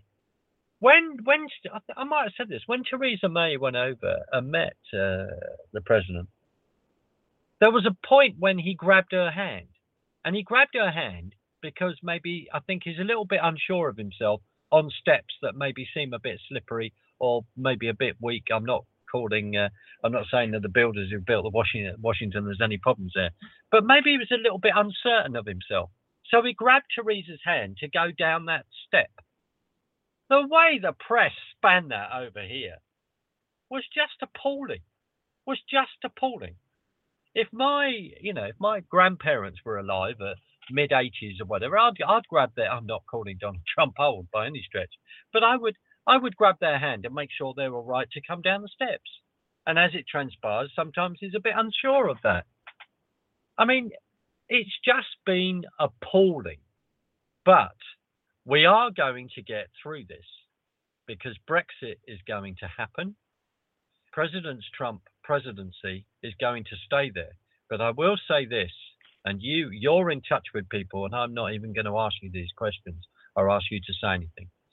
But with all the all the wiretapping stuff that's come out, first of all, please, President, get that embassy moved into into Jerusalem ASAP because I believe you will be blessed by that. We as a nation need to sort ourselves out in that regard. And two, you need to not just drain the swamp, but you need to concrete it over so it will never ever be filled again. And all these people need to be revealed. I mean, John McCain going over to a conference in Munich and calling out the president in the way that he did, and now I, you know, understand what a RINO is. I mean, I picked up a sorry, Sean, I'm on a roll here. I picked up a newspaper tonight, right? The newspaper, um, when you go on the tube, on the London tube, there's a newspaper in the morning and there's a newspaper in the evening. And I just find them both left of centre. And, um, you know, either a slightly lost train of thought, but re- reading these uh, articles uh, tonight about, well, you know, he's gone mad. He's saying that, you know, it, uh, he was wiretapped. Um, and uh, and now, of course, it's been revealed that, um, you know, that the CIA are listening to people through their televisions, care of uh, MI6 and GCHQ. Uh, MI6 helping to develop some software. Um, it now transpires in one article in the newspaper that I read that um, uh, or actually no, it's online that um, the the actual uh, wiretapping and listening to stuff, care of WikiLeaks through your television, uh, is has also been developed by MI6 and GCHQ, and uh, actually maybe there's an inference that they also played a part in handing information over after uh, Donald Trump was being uh, when he was Donald Trump was being wiretapped. I mean, this is just unbelievable, unbelievable. And of course, as you know, Obama was uh, wiretapping uh, Merkel and uh, and uh, what's it, Moon, Ban Ki-moon when he was at the UN. I mean, we could go on. This is the kind of lunacy time that we're now we're now living in, and people have got to hold all these Yeah, people to account. absolutely. And Sean, and Sean, I'll say this: I believe, and and please, people in the chat room, just let me know, and Sean, let me know. I believe that your incredible nation has become engaged in politics, engaged in what is going on in your country like no other time in recent history. I think it's absolutely hit you like a, a steam train. What has been going on? I think it's absolutely hit you that what has been going on since um, uh, JFK, since sadly his death, and that's a subject for another night. And when President Trump gave his inauguration speech, I said it. I believe he took every single president back to the JFK, to the woodshed, as you say in that wonderful saying over there, and chop them up. That's what he did. And now he's like Yeah. revealing all that. And it's as though the scales have come off your eyes where you are turning around and going, well, hold on a minute, hold on a minute. I need to go and reread the Constitution. Actually, hold on a minute. I need to, I, I need to engage locally. Hold on a minute. I need to realise that Al Franken, Pelosi, and goodness knows whoever, and who are sitting uh, at his uh, speech the other day, last week in uh, in the Senate, uh, wearing white, etc., and and not clapping and not actually respecting uh, a fallen hero of a Navy SEAL's wife, etc., making uh, you know taking the Mickey out of her in an absolutely appalling way, and actually not respecting the fact that all the president wants to do is to unite the country, to do what's best for the country, and to see the country prosper. And these people don't want that. And, and the, again, the allegory is over here is that people don't want to, us to leave the EU. So what that means is you come to a conclusion like Digby Jones did, who is someone who's um, very um, involved in uh, business and business associations over here. Just trying to think of what he, he ran under various governments. He called the people that do not want to leave the EU, he called them saboteurs. And I have to Mhm. say to you, what, and if, if you can't repeat it, I understand that. But what word are we starting to describe people that seem to be perfectly at comfortable with with ha- with waving the communist flag? Mhm. This, I mean, I was watching something the other day, and I by Stefan Molyneux, and I need to watch the rest of it because it shook me. And we do go back to McCarthy trials. We do go back to this. We do go back to, and I'm I'm not fully au fait with certain aspects of that history because it's how it's been played out when people left. Um, except some people left America and came over here. I'm just trying to think of that famous actor that did that. Um, that actually there has been a certain plan to um, overt the constitution via communism, socialism for many for many many years. Now, are you saying that Mr. Putin was d- interfering in the election? No, I'm not. No, I'm not. All that is a massive sideshow to really reveal what the Democrats had actually been up to, in in my opinion. Um, I'm just going to take a breath, Sean, because I'm conscious that I'm throwing out loads and loads of different facts and maybe just rambling on. But um, if Well, I've okay. Answered me- the question, Let me ask you some quick questions. Let me ask you some quick questions from the chat room. Uh, one is, uh, very do you know of a do you know of a, a fellow by the name of Merlin Erroll from the House of Lords? Uh, we're not sure if he's still active. He's a good friend of my buddy Jerry, and um, interestingly, his estate was used by the United States Air Force for Normandy invasion training. Um, Right, so do you okay. know of a, a person by the name of Merlin Erroll? Um, I'm looking. I'm looking him up now. I'm actually looking him up now, and he is the 24th Earl of Erroll. Yeah, is a crossbench bench, mem, crossbench member of the House of Lords, chief of the Scottish clan Hay. Well, I'm Sutherland. Maybe I'm there's a distant relation, or maybe we're fought on the battlefield. Um, I don't know. I I wouldn't know him personally, um, not at all. But go on. Next question. Next question is, uh, well, it's more of a statement, and I think it's very accurate. Jerry uh, from Pennsylvania, many countries actually want their own Donald Trump, um, and and and many Republicans also. Uh, I, I think there's an undercurrent here uh, where many of the people, they actually uh, conservatives, they want Donald Trump because he is so radically different than um, really anything we've ever seen. And he's done so much. I mean, he's he has been so active uh, and and really aggressive at doing exactly what he said, which is such a rarity, without a bunch of um, political speak. And and you know we hate that here. Uh. But the other thing uh, that was mentioned, I thought was was interesting. Uh, there was some discussion about you know the thought of an EU army when you talk about sovereignty, and you you brought this up, and one of the reasons why I'm I'm so against uh, the United Nations, and uh, I'm Mm, not against the mm. idea of NATO, but I'm very against the idea of NATO uh, imposing international law against guns and other things. Here, it, you know, it's it's you know your own country. You you deal with your own country, and when there's crossover, we we make some sort of agreement. But we don't foist laws on the American people, and quite frankly, or the British people, uh, you know, because some other country doesn't like it. And then, um, you know, people, Jerry brought up, people really do want their country back, and that God Yes, does do. indeed work through nations. He always, he always Yes. has.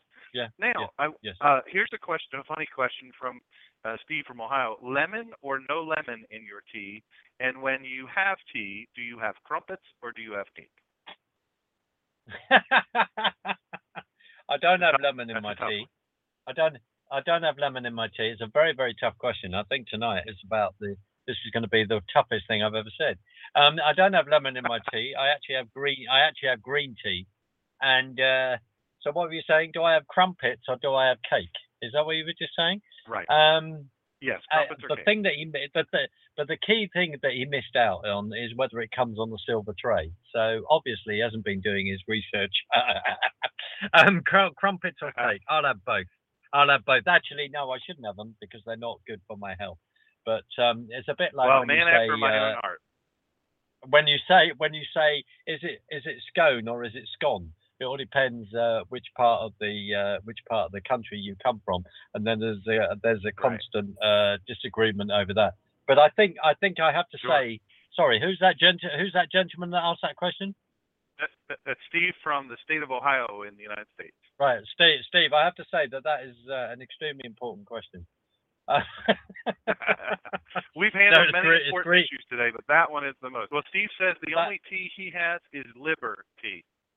So uh, that's interesting.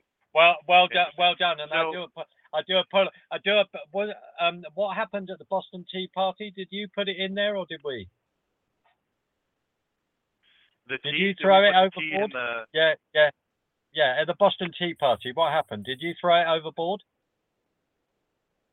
I did not. You know that. I wasn't there. No, but- no. But what I mean is, I know, I know you were. But historically, what I was just trying to be flippant and clever, but now it's totally backfired. Historically, what was all that about? Was that about not paying tax when you threw the tea, Uh, tea away? part of it, part of it was, part of it was. Yeah. I understand yeah. there were other Well- issues at work there too. Well, the other the other thing is, and he's raised a very good point, which is about liberty. I actually believe, and it is the scales coming off people's eyes, that the spiritual battle here has been about revealing nation states and getting rid of uh, like a spiritual cloud that is above us in regard to uh, seeing the kingdom of God expand. Excuse me, because in many ways you could argue that the European Union, in many ways, is is certain aspects are quite a, a quite a god a quite a godless place, you know. So um, that raises an issue. I mean, a number of years ago, to me, you know, I mean, there are many, many, there are many Christians over here that don't agree with me at all. There are many Christians, and some of them live not too far from me and may not be talking to me, but there we go. Bless them. And the the key thing is, is that we, they passionately believe that we shouldn't have left. I passionately, like others, believe that we should have done. And there was a massive, massive spiritual battle, and there were lots of people praying. I remember being when I was on the show last time. There was an inc- I talked about the incredible lightning strikes, the the storm that was going on in in uh, the southern part of England, and it was a real sign. There were floods in London. I certainly prayed for that because then it stopped certain individuals going out to vote. People within London centric and certain aspects of Scotland and other you know other places but mainly in London centric, certain aspects of Scotland. Yeah, it was political, but also within London, very, very, very self. Well, what about me? You know, what about? I mean, the the key the key thing I want to say this. There is a distinction, and this is what came out of this prayer meeting. It's very important to say. I've said it before. There's a key distinction between the European Union and Europe. I love Europe, but I do not like European governance and that is what it is. It's a, basically, it's a, to me, it's a socialist system. I can't vote in or out these people, and some of the laws coming down. And you know, we are very, we are also very, very grateful that uh, to your uh, previous president, uh, 44, to President Obama, for coming over and saying that you must stay in the EU, otherwise you'll go to the back of the queue. That I think, did it for everyone. He helped to push us over the line. So I'll give him that due. I'm very grateful to him for that. Because I think what happened then was a bunch of British people turned around and went, hold on a minute. No, no, no, no, no, no. We're not having you come here, boss us around, and tell us what to do. And people turned around and went, on your bike. You know, we're we're not doing that. Um, so I'm extremely grateful for you and your and your dear uh, listener there is absolutely right. It is about it is about liberty. And if we and you discuss this on your show, if we look back at who uh, the Clintons are, if we look back at the influence on her politically from you know Saul Alinsky, who when it seems convenient says, you know, I'm a member of the Baptist institution, and then goes on 18 months ago or even last year saying that people would have to change their long held views, religious views, or long held views on, you know, issues like abortion and all the rest. I mean, like, who do you think you are? This is just so dictatorial. Then we look at um, uh, Barack Hussein Obama's, uh, again, Saul Alinsky, again being a, a, a community activist. I believe that in his, I mean, this is the ironic thing. So in his case, he's running at one point he's only running uh, maybe a room of 35 people manage that so you've then elected president trump who runs a multi-billion dollar industry right? Now i know snopes has had and that's proved to be a left-wing diatribe and has now been sunk i believe. But i know snopes made a big thing about having a go at him saying well he inherited 30 13 million dollars. Well let's just kick it let's just keep it to you know maybe one or two million dollars. And yes he might have had some bankruptcies and he's had some major ups and downs but look at what he's done look at the fact that he employs i believe 10,000 people and all this kind of thing and then you're moaning that he wants to run your country and and do really well you know um and uh, i'm on the i'm on the radio so and do that so i think um I think that is what is really. I did warn them. Sorry about that, family. But I did. This Oh, is okay. this is the um. This is the um. It's real. It's real in this house. In a minute, the cat will walk in. Um. But the the this is um. That is what that is what I cannot believe that they're moaning at. The fact that he's gone to Boeing and said, no, no, no, no, we're not having a new Air Force One at that price. Sort this out. He's then gone to um about this this jet and gone uh, uh, excuse me, you want to manufacture a new fighter jets. One, well, let's make sure it works. Two, it ain't going to work for that money. Sort it out. There's also a rumor. Right. I know that the debt ceiling debt ceiling is coming up, which is another issue. But there's also I heard that within the first month, he's actually reduced the expenditure of of the government. Okay, he is wanting to by millions, by If- billions of dollars, Mark. by, by By billions, and and the previous Yeah, I know, and the period pre- of time. yeah, yeah, absolutely. So the previous president, who then runs up um, as much debt as all the other presidents in in your in uh, in America in history in line together, right? What does what does this say? I'm just saying a fact. What it seems to be that the individual was very very good at um, coming up with a rhetoric. The fact that um, I've forgotten the first name, but the guy is uh, Mr. Uh, Gallup, I think, or Gallup, and um, and uh, Sheriff Arpaio, of course, and another load of uh, uh, and his posse had then found out, and they and he and Sheriff Arpaio was trying to prove that it that there was no nothing wrong with the birth certificate. Then proves the fact that it's fake in nine places, and sends it off to a place in Italy to verify that, as well as uh, a document in America. We're not making any of this up. But what is astounding is that the press, because of the control, we look at, you know, the Communist News Network and all behind Clinton. I'm sorry, I, I love saying those. Whoever thought of all of these was absolutely superb, absolutely amazing. And then you've got, do people realize Misha Misha Brinsky, right? Misha Brinsky on Mhm. Morning Joe. Do people realize who she is? Do you know who her father Right. is? Yeah, right? Brzezinski. Her, her father is Brzezinski. I've forgotten the name. Uh, you know, on the Trilateral Commission, Ca- Council of Foreign Relations. Sorry, what's his first name? What's his first name? Uh, yeah, that's it, Dubigny. Uh, So Zbig- he's on Zbigniew. Brzezinski, yeah. That's it. So we, I've got one of his books here, and we have to read what the enemy write. So, and I'd say this to people. I say this to you guys over there, please, and, and maybe Sean, what we need to do is to um, is to share a reading list. Right, I'm building up a library here. I have a lot of uh, a lot of books, um, secondhand books coming in. One I'm I'm interested in, but but but but the information is key. We've got to grab hold of that you you I can just urge have the privilege to urge all of you to over there well one is just keep praying Mhm. and we're reading scripture and then in a spare moment start looking at your history getting hold of certain books from when Eisenhower stepped down and start reading that understanding what LBJ was really up to and then it's like, oh, this is conspiracy. No, no, no, no, no.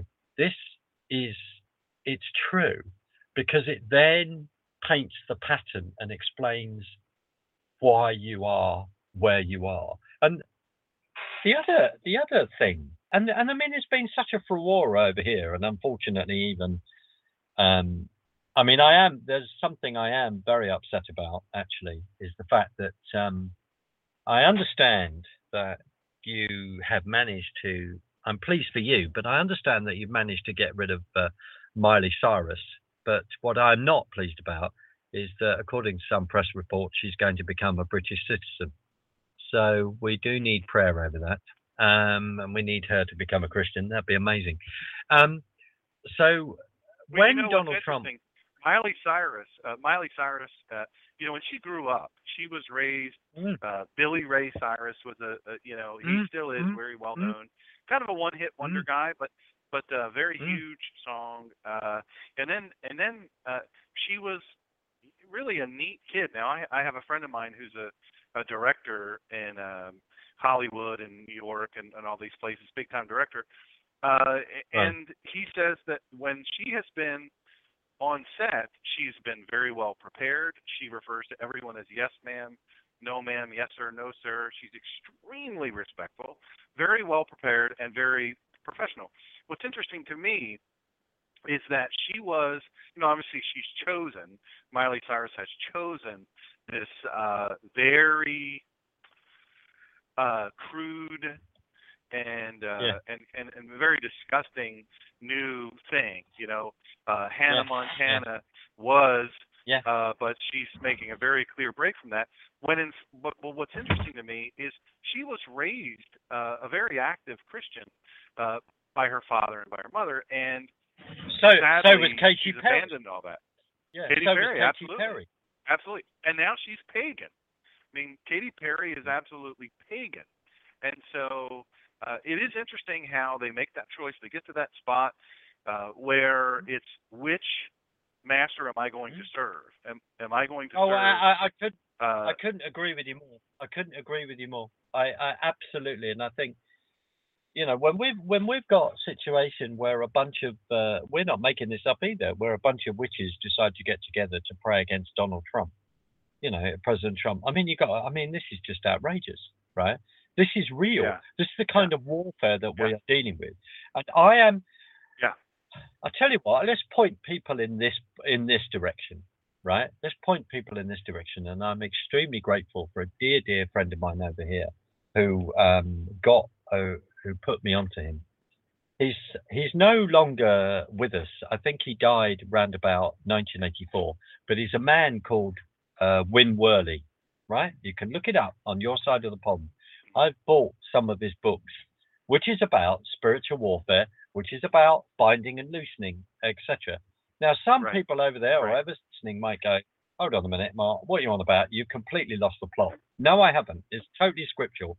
And I'll tell you, and the other thing is, is that if it helps, if it helps you, there was a book that came out a number of years ago called This Present Darkness by uh, Frank Oh, Peretti. Or Per- right? mhm. Now, um, Mhm. yeah. Now, if people read that book, this is real. I'm, you know, over the last few years, particularly over the last few months, last 18 months, I've been getting my my head around this. Now, I'm not saying this to show off. I want you to listen. I want people to hear me. I'm not saying this to show off. But since last February, a day a day wouldn't go by, or even if it was every two days, I'd be uh, talking to a dear friend of mine. I'd just give him a shout over here, Jonathan, um, if he then listens to the show later. Um, and the fact that we'd be praying about Brexit and we'd be praying about your country, we'd be praying for President Trump, and we're distinctly praying that he moves the embassy, right? There is another amazing, there's another amazing uh, person on your side of the pond uh, called uh, Sheila Zilinsky. She's written an amazing book or doing a teaching about powerful warfare prayers. We have, I don't apologize for any of this, and I'm to some extent a bit new into some of this because it's as though we walk to, we, you know, we're walking, we're walking in the in the spirit, as the scripture says. You know, we're just passing through. We're not we're not of this world, but we're passing through. And I'm trying to even more grab what that concept is. But on the other hand, saying we how do we you know how do we see the what is our role within god's kingdom? How do we see that come about? And um, it's a bit like for you i believe under president trump you have been given a stay of ex- execution. You've been given Absolutely. a period a period of time. Now we I, I don't like that phrase you know we know how the book ends because we need to read it which is the book of revelations and what happens. It's true. I passionately believe that. I believe that's beginning to really play out now. Now we have got to and this weighs heavy because i'm then working out what what i've got to do like all of us. We've got to get as many people into the ark as possible right? We've got to see people saved the only thing that will stop uh, europe's problems is a total revival and it's and it's the same in your and in your country right? But but true not namby pamby fluffy churchness. I don't do that and i'll tell you what your your book um how mediocrity killed the church i'll have to talk to you. I'd love a get out of a signed copy of it of you my friend i'd love to read that Oh, I'll send one because you. we have Send me your address. I'll send you an love it. copy. I, will- I will. I will do. I'd love it because we have mediocrity over here. We're playing. Mhm. We're playing games. We are playing games, and I'm not a fan of some of your big churches over there because I'm not Mhm. a fan of a huge amount, like all the emerging church nonsense. Not a fan of that. Mhm. Rick Warren, the purpose-driven drivel, as I call it, not a fan of that at all. Mhm. Right? Not a fan. Brian McLaren, the whole thing. I know about it. It's influenced, deeply influenced uh, friends of mine or ex-friends of mine and various things over here. Um, we are massively, massively sort of uh, under attack in that way. But going back to the Win Worley stuff, I mean, he was so ahead of the game in binding and loosening and just uh, praying. And it is the spiritual warfare. So if people read uh, this pre- the present this present darkness, you then give you even more, with quite rightly with Right. scripture, of of the fight that's Mhm. going on in the second heaven. This massive fight that's going on spiritually, and I, you know, there are some times in my walk I've said over the last few months, I just think I've been been a Christian over 30 years. What the heck have I been playing at? What have I been playing at? What have I been doing? You know, and I'm Well, I, I have I'm a saying feeling, that I I'm say when I'm preaching. pressure. I hear you. I, when uh when I'm preaching, a lot of times different places, uh, churches will ask me, and, and I absolutely agree, and, and our chat agrees. It's a it's a massive uh, spiritual warfare that's going on uh, in the Mm. world. But our two countries really had a, had such a great heritage of faith. Uh, Yes. Such a Judeo-Christian foundation. Yes. Um, we honored that. Uh, our founders honored that greatly. There was there's certainly no element of Mm. rejection of that as it's been taught in the schools Mm. nowadays. By the way, uh, we're of one accord, you and I, as it relates to a lot of the postmodern Western evangelical drivel that comes out, and, and I Mm. think you'll like my book because I really expose a lot of it. Um, it is Brilliant. a, it's a book that Excellence Killed the Church, How Mediocrity is Destroying America. Really, what it is, is it's two different voices speaking. It's the pastor up uh, on the podium behind the pulpit preaching uh, to the congregation, and then the pastor steps down uh, into the crowd and speaks as a business person or a worker or a uh, you know an, Oh, an employee uh, or a student. Yeah. So there's two different, and, and and and what we were intended to do is to be salt and light into the world. But what happened is when when we went into the world, we were uh, we were soft and we were apologetic and we lacked the requisite faith uh, to step into the darkness of uh, secular institutions and impact them for Christ, impact them for faith. Instead, what happened? The the the leftist society started yelling uh, things at us that we didn't want to hear, uh, and and then eventually, what ended up happening? The darkness overtook the light because we were too soft. We succumbed to every little breeze, and that blew out our light. And then someone would convince us, "Well, light your light your light again." It doesn't become a Well, torch; we- it just we becomes a abs- candle flicker. Absolutely, absolutely. And we then they then they then created little empires of big churches, and they all went there, and they didn't invade the world. And then they wonder why the world has become the state it is in. Um, and I mean, my own personal sort of church walk is rather interesting. I should be like you. I don't do I don't do control very well. When I meet people Right. that confuse that confuse it's not that I'm a rebel. I'll just say this. That's often thrown at me as convenient because I'm not agreeing with other people. But when people confuse unity with conformity, and That's right. That's exactly that's right. the problem. That's the problem, right? You have, you know, that whole saying on your side of the pond when it talks about the free, you know, the free man, right? It's not that I'm Right. being mm-hmm. sexist, just saying the free man. That saying, you know, Mhm. the land of of the free. What does that mean? I mean, over here we don't even understand why you have the Second Amendment. I mean, I must be one of only one or two Brits in this country that actually understands why you have the Second Amendment. And uh, I think uh, maybe the other person that doesn't seem to understand why you have the Second Amendment was Piers Morgan. And no wonder he came back with uh, his tail between his legs.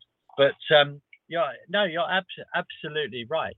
Absolutely right. And I look for, I'd love to, I look forward to reading that because we, the church over here is in an absolute I just find it in an absolute mess, right? I do. On one level, I think there's a mess. For many of us that um, believe in the way or think in the way that I do, we're not we're not comfortable in a lot of um, so-called established churches, right? We're not Mhm. Uh, the particular streams that we may belong to or not. We're not accepted there at all. We're we're rejected in in uh, in those places. Um, but uh, that doesn't mean that you know we carry on. I mean, the reason why. So, for argument's sake, it's like the history of Hollywood, right? My understanding of that is that so a group of uh, people come over to America, uh, then uh, I think Jew- Jewish background, go to a land in New York, and because of uh, anti-Semitism, are then told, no, no, no, you've got to go over to the West Coast, right? Off they go, and then they're given uh, land.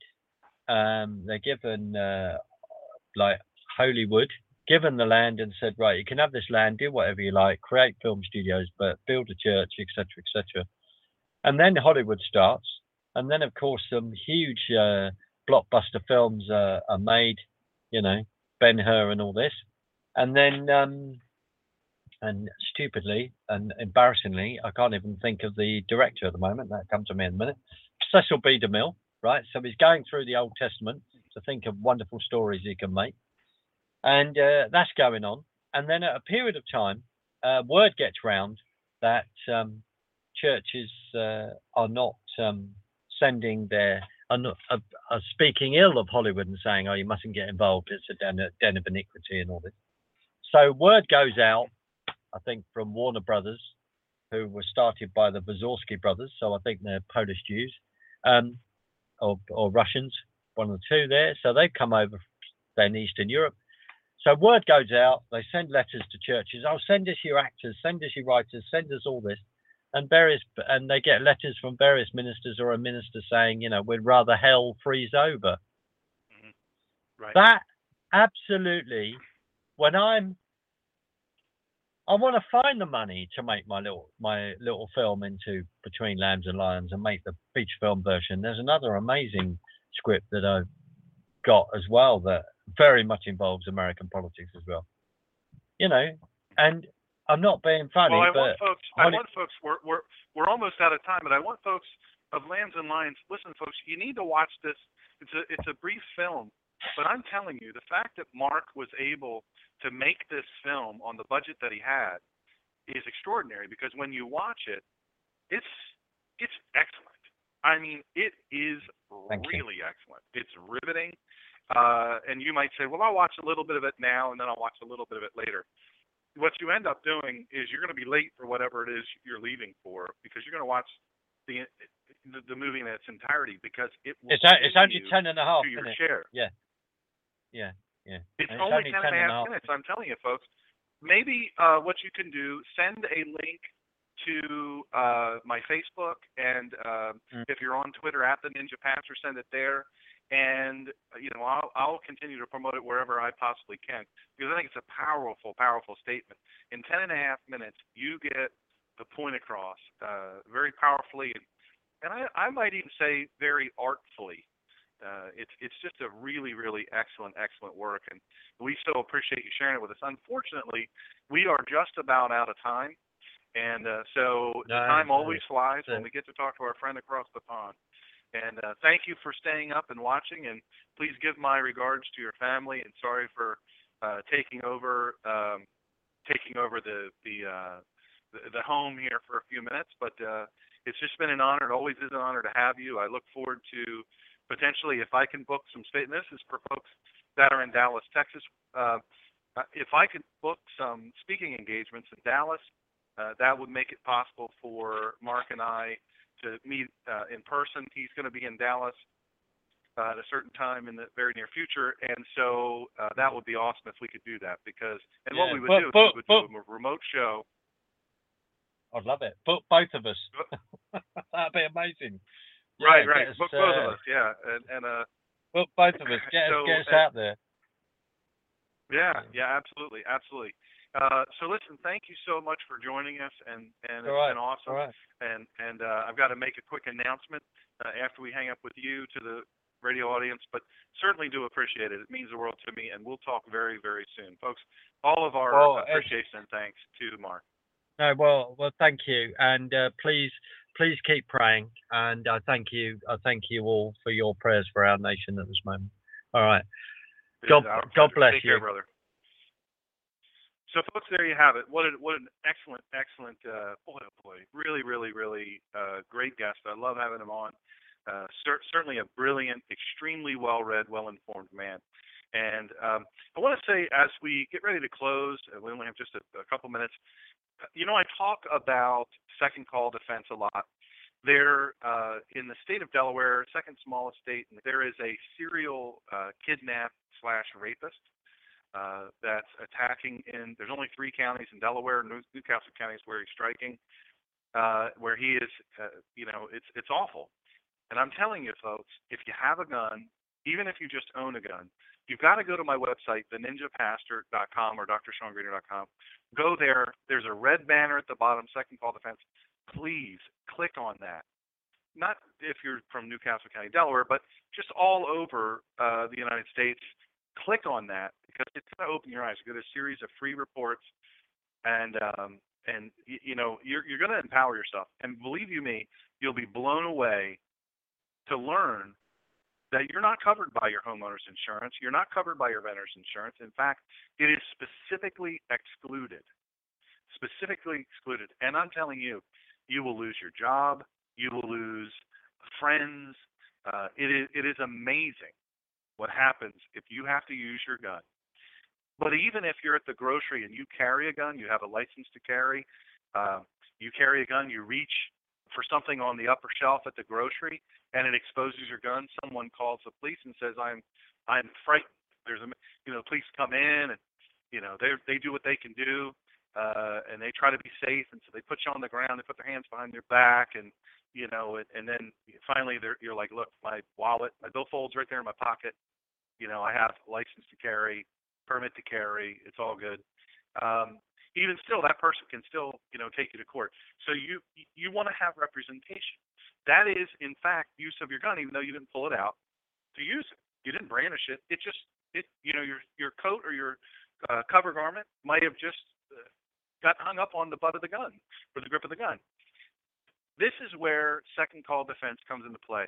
Honestly, I have looked at all of them, all of them, all these types of things. There's a lot of copycats out there. Nobody comes close to this. I encourage you to do it. I really do. Remember our friends at thelogox.com. Remember them if you if you cut wood or you go into the woods and cut you know you need to deal with logs. I'm telling you, thelogox.com and check out the 301 three in one tool right in there. Coupon code the Ninja Pastor. Uh, you're going to get $25 off. It's absolutely extraordinary. Folks, thank you for joining us. We so appreciate it. I, I encourage you to, to join us again. Go to theninjapastor.com, listen to the shows. You'll be glad you did. Everything is free. God bless you.